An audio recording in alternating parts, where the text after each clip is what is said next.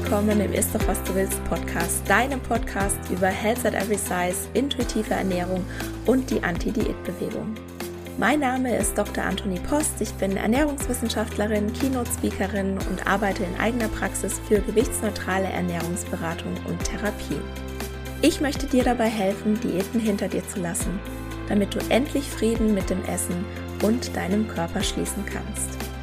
In diesem Podcast sage ich dir daher nicht, was, wann oder wie viel du essen darfst. Stattdessen geht es darum, wie du Vertrauen, Respekt und Wertschätzung für den eigenen Körper erschaffst und dadurch eine innere Motivation, dich liebevoll um dich selbst zu kümmern und wirklich gesunde Verhaltensweisen zu wählen. Und bevor wir gleich mit der Episode loslegen, noch der Disclaimer. Ein Podcast ist selbstverständlich nie ein Ersatz für eine individuelle medizinische oder psychische Gesundheitsberatung und stellt auch keine Therapeutin-Patientin-Beziehung dar, sondern dient ausschließlich zu Informations- und Bildungszwecken. Wie schön, dass du hier bist und ich wünsche dir viel Spaß beim Anhören. Hallo und herzlich willkommen zur Episode 91. Letzte Woche ging es um Selbstwert und Selbstabwertung und warum Diäten als schädliche Strategie der Selbstwerterhöhung dienen können. Und weil das alles relativ theoretisch war und ich ganz oft Rückmeldungen bekomme wie, naja, theoretisch habe ich das jetzt alles verstanden und es macht für mich total Sinn. Aber wie setze ich denn das jetzt praktisch um? Gibt es heute fünf Möglichkeiten, was du ganz konkret tun kannst, um deinen Selbstwert zu erhöhen. Es wird heute wirklich eine kurze und knackige Episode mit viel Input. Ich habe nämlich gerade wenig Zeit, weil wir erstens im Urlaub waren, also wir sind schon wieder zurück das ging irgendwie wie immer viel zu schnell rum und weil wir gerade die finale Korrektur machen für unser Buch, bevor es in den Satz geht. Das Buch heißt Gesundheit kennt kein Gewicht und meine Co-Autorin ist Petra Schleifer und in den Shownotes habe ich dir den Link gepackt, in dem du noch ein paar Infos dazu bekommst und dir, wenn du möchtest, das Buch auch schon vorbestellen kannst. So. Und jetzt geht's los. Warum ist es denn überhaupt so wichtig, einen hohen Selbstwert zu haben? Wir versuchen immer von außen nach innen zu leben. Wir versuchen unser Äußeres, unseren Körper zu perfektionieren und hoffen dann, dass wir uns dann endlich akzeptieren können und glücklich sind. Das funktioniert aber so herum nicht, weil dann unsere Akzeptanz und unser Glück immer an Bedingungen geknüpft sind. Und wenn du dich dagegen selbst bedingungslos akzeptierst, ja vielleicht sogar liebst, auch wenn es überhaupt kein Ziel sein muss, dann wirst du dich gut um dich selbst kümmern wollen. Na, wenn du verinnerlicht hast, dass du wertvoll bist, einfach nur weil es dich gibt und du nichts dafür leisten musst, geliebt zu werden, dann kannst du aus Freude und aus Respekt zu dir Entscheidungen treffen. Und die werden sicher positiver sein als Entscheidungen, die du beispielsweise aus Scham wegen deines Gewichts oder aus Angst um deine Gesundheit triffst. Die Personen, die wir mögen, die uns wichtig sind, für die wollen wir, dass es ihnen gut geht. Und das gilt natürlich auch für dich selbst.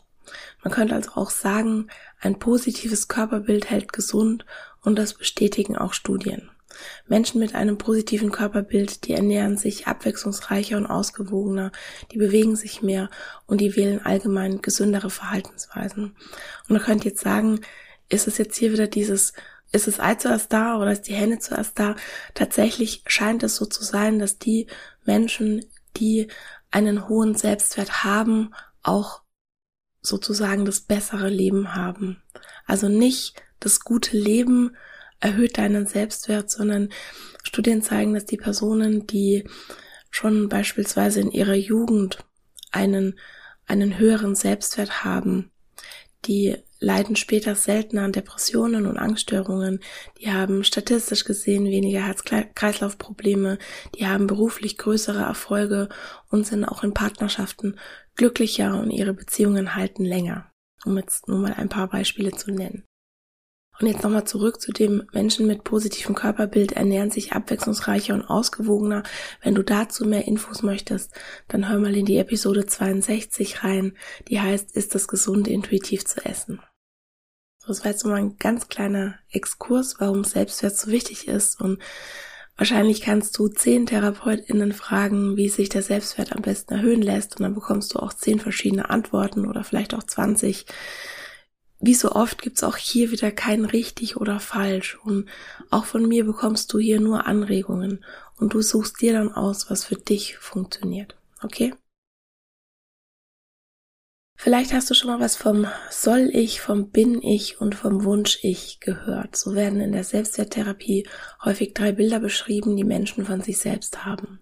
Das Bin ich bedeutet, so bin ich aktuell. Das Soll ich bedeutet, so sollte ich eigentlich sein. Und das Wunsch ich bedeutet, so möchte ich sein. Und wenn diese Selbstbilder nicht zusammenpassen, dann haben wir ein Problem, beziehungsweise dann entstehen Selbstwertprobleme.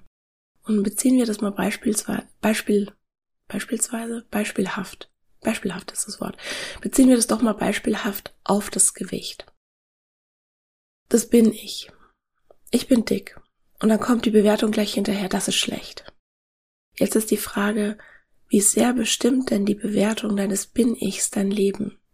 Ist das Gewicht in alle deine Lebensbereiche involviert? Vermeidest du beispielsweise Situationen auf aufgrund deines Gewichts.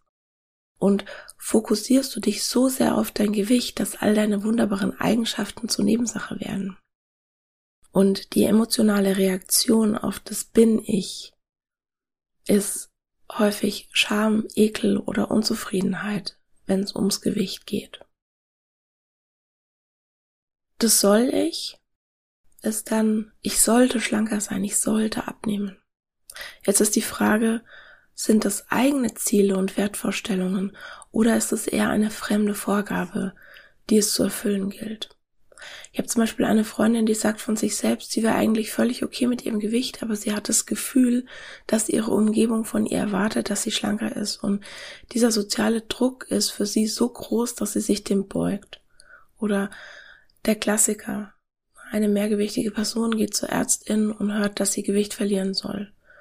Und wenn sie das tun würde, dann wäre sie automatisch gesünder.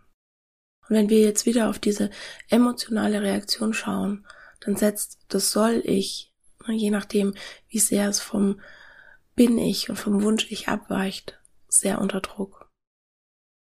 Und beim Wunsch ich habe ich oft das Gefühl, dass das vielen gar nicht so klar ist. Und auch bei mir selbst ist es ab und zu nicht so klar. Ich frage mich auch immer noch häufig, wer will ich denn überhaupt sein? Und wenn du dir jetzt mal eine Person vorstellst, die vielleicht schon seit der frühesten Kindheit gesagt bekommt, dass ihr Körper nicht richtig sei und ihr Essverhalten nicht okay, dann kannst du dir ja mal überlegen, wie das dann überhaupt gehen soll, eine klare Vorstellung davon zu haben, wie man sein möchte. Ich hatte mal eine Klientin, ich glaube, da habe ich auch schon im Podcast drüber gesprochen, der habe ich die Frage gestellt, was ihre Lieblingsspeise ist. Und diese tolle Frau ist in Tränen ausgebrochen weil sie das noch nie jemand gefragt hatte. Eine erwachsene, erfolgreiche Frau, die ihren Beruf und ihre Familie rockt und die, seitdem sie denken kann, nicht ihren Bedürfnissen entsprechend ist, sondern nach Regeln, die ihr die Diätkultur über ihre Eltern, Ärztinnen, Therapeutinnen etc. auferlegt hatten. Oder wenn sich der Körper sehr verändert hat, aus welchem Grund auch immer. Bezogen auf die emotionale Reaktion löst das Wunsch-Ich häufig Gefühle von Sehnsucht aus oder Wut oder auch Trauer darüber, dieser Vorstellung von sich selbst nicht mehr zu entsprechen. Und gerade diese emotionale Reaktion ist therapeutisch sehr relevant und mit ihr in Bezug auf die drei Selbstbilder kann man sehr viel arbeiten und damit komme ich auch zur ersten Anregung. Ich habe die genannt das Spiegelkabinett und das ist eine sehr bekannte Übung und diese Imaginationsübung wurde entwickelt, um die drei Selbstbilder erlebbar zu machen und Diskrepanzen, also Abweichungen zwischen den einzelnen Selbstbildern aufzuzeigen. Ich habe dir zwei sehr gute Quellen verlinkt, wo sie in allen Einzelheiten beschrieben ist. Zum einen ist es das Buch Therapietools Selbstwert und von den beiden Autoren habe ich auch noch einen Artikel verlinkt, wo es eine Anleitung zum Spiegelkabinett gibt und ein Audio, das die Übung durchführt. Die zweite Anregung habe ich genannt, realistisches Selbstbild. Oft ist es so, dass das Selbstbild von Menschen mit einem geringen Selbstwertgefühl negativ verzerrt ist und vor allem auch unvollständig. Und Ziel dieser Übung ist es also, ein möglichst realistisches Bild von sich selbst zu bekommen. Und dafür kannst du dir vier Fragen stellen und möglichst viele Stichpunkte dazu notieren. Sprich, du machst dir eine ganze Liste deiner positiven, aber auch deiner negativen Eigenschaften. Ohne zu bewerten. Einfach draufschauen und beschreiben, was ist. Und die Fragen sind, was könntest du an dir selbst mögen? Was stört dich an dir? Was könnten andere an dir mögen? Und was könnte andere an dir stören? Es geht also darum zu reflektieren, wie du dich selbst siehst und wie dich andere sehen. Es reicht jetzt aber nicht unbedingt, einfach nur diese Listen zu machen, sondern du darfst die dann auch aufarbeiten. Und das soll dir dabei helfen, nicht immer nur auf das Negative zu schauen, sondern auch deine positiven Seiten zu berücksichtigen. Und das ist die Anregung drei, die habe ich genannt, Schwarz-Weiß-Denken ablegen.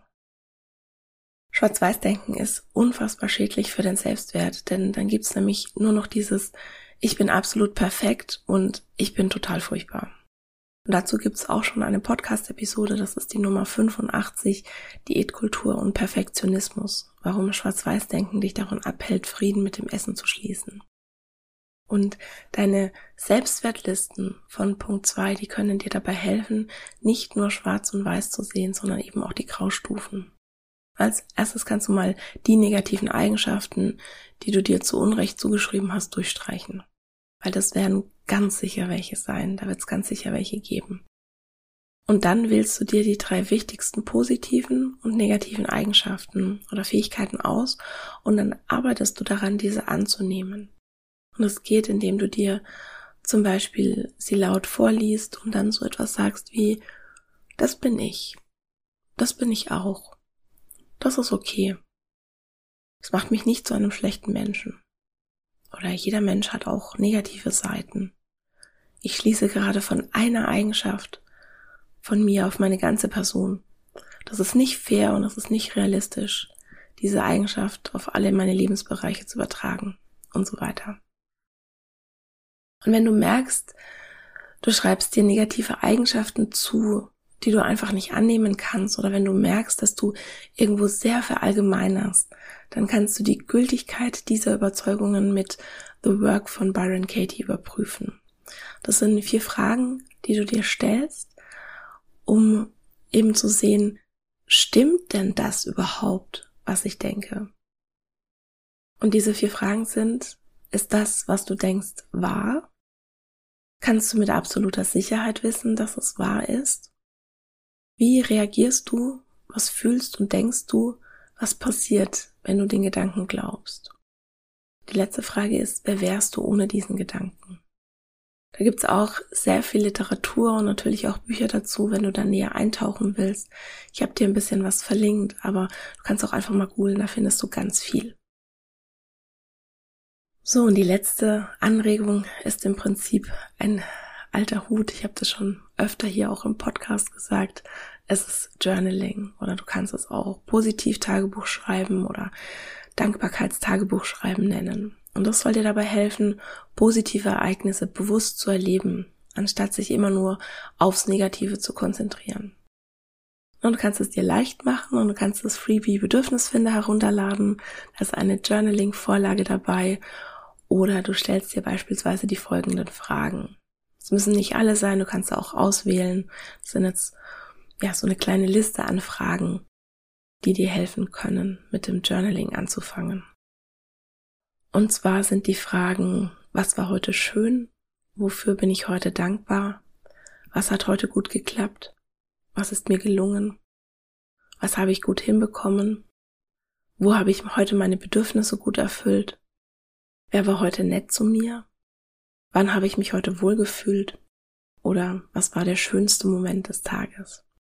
Und auch hier gibt es total viele Vorlagen oder Bücher, beispielsweise das Sechs-Minuten-Tagebuch, das habe ich mal eine Zeit lang benutzt und das fand ich sehr schön. Es gibt aber noch viele andere Vorlagen oder vielleicht magst du dir auch einfach ein schönes leeres Notizbuch nehmen, ne, wie es sich für dich gut anfühlt. Am besten schreibst du wirklich von Hand, um eben auch dein Unterbewusstsein anzuzapfen. Das geht nicht so gut, wenn man am Computer tippt. Und das sind, wie gesagt, auch wieder alles nur Anregungen und Vorschläge und du suchst dir aus, was für dich passt. Und hör auch gerne nochmal in Episode 36 rein, die heißt 10 Schritte, um Diäten hinter dir zu lassen. Und die Episode 68, Intuitiv Essen leicht gemacht, kann ich dir auch noch empfehlen. Darin geht es darum, wie du einen guten Start in die intuitive Ernährung findest. Und die andere Episode, da geht es darum, wie du dir eine Umgebung schaffst, in der du überhaupt deine Diätmentalität ablegen kannst und ja, Diäten hinter dir lassen kannst. Und jetzt gibt es zum Schluss noch einen Bonustipp, der ist im Prinzip auch nicht neu, nichts Neues, aber der ist so wichtig und wir vergessen das so oft. Rede mit dir selbst, wie du mit einem geliebten Menschen reden würdest. Begegne dir selbst mit ganz viel Mitgefühl. Du darfst auch dir selbst all das geben, was du geliebten Menschen gibst, was du vielleicht deinen Kindern gibst, was du vielleicht deiner besten Freundin oder deiner Partnerin gibst ja, du bist wertvoll, du darfst gut zu dir selbst sein. Und auch da habe ich noch zwei Buchtipps für dich. Das eine ist Das Kind in dir muss Heimat finden. Das ist von Stefanie Stahl und von Katharina Tempel. Gib dir die Liebe, die du verdienst. Und beide Bücher, die haben auch ganz, ganz viele praktische Aspekte, die du umsetzen kannst. Die haben ganz viele Übungen. Zum Das Kind in dir muss Heimat finden gibt es ein ganzes Workbook. Also man kann da wirklich sehr, sehr viel machen. So, und das war's für heute. Und ich kann gerade die nächste Woche noch nicht ankündigen, weil ich gerne eine Episode zu einem aktuellen Thema reinnehmen will, wo ich ganz viele Nachrichten zu bekommen habe. Aber ich muss mal schauen, ob ich das jetzt zeitlich gerade mit dem Buch hinkriege. Also Daumen drücken. Es gibt auf jeden Fall nächste Woche eine Episode. Ich weiß noch nicht, nur eben noch nicht genau, was dann das Thema sein wird. Und ich danke dir, wie immer, dass du mir heute deine Zeit geschenkt hast und ich freue mich, wenn du nächste Woche auch wieder dabei bist. Und das war's für heute. Ich danke dir von Herzen fürs Zuhören und hoffe, dass dir die Episode gefallen hat und dass du ganz viel für dich mitnehmen konntest. Um wirklich Frieden mit dem Essen und deinem Körper zu schließen, ist es wichtig, dass du deine Bedürfnisse kennst. Eine Diät scheint auf den ersten Blick eine gute Möglichkeit zu sein, das eigene Bedürfnis nach Sicherheit und Kontrolle zu befriedigen.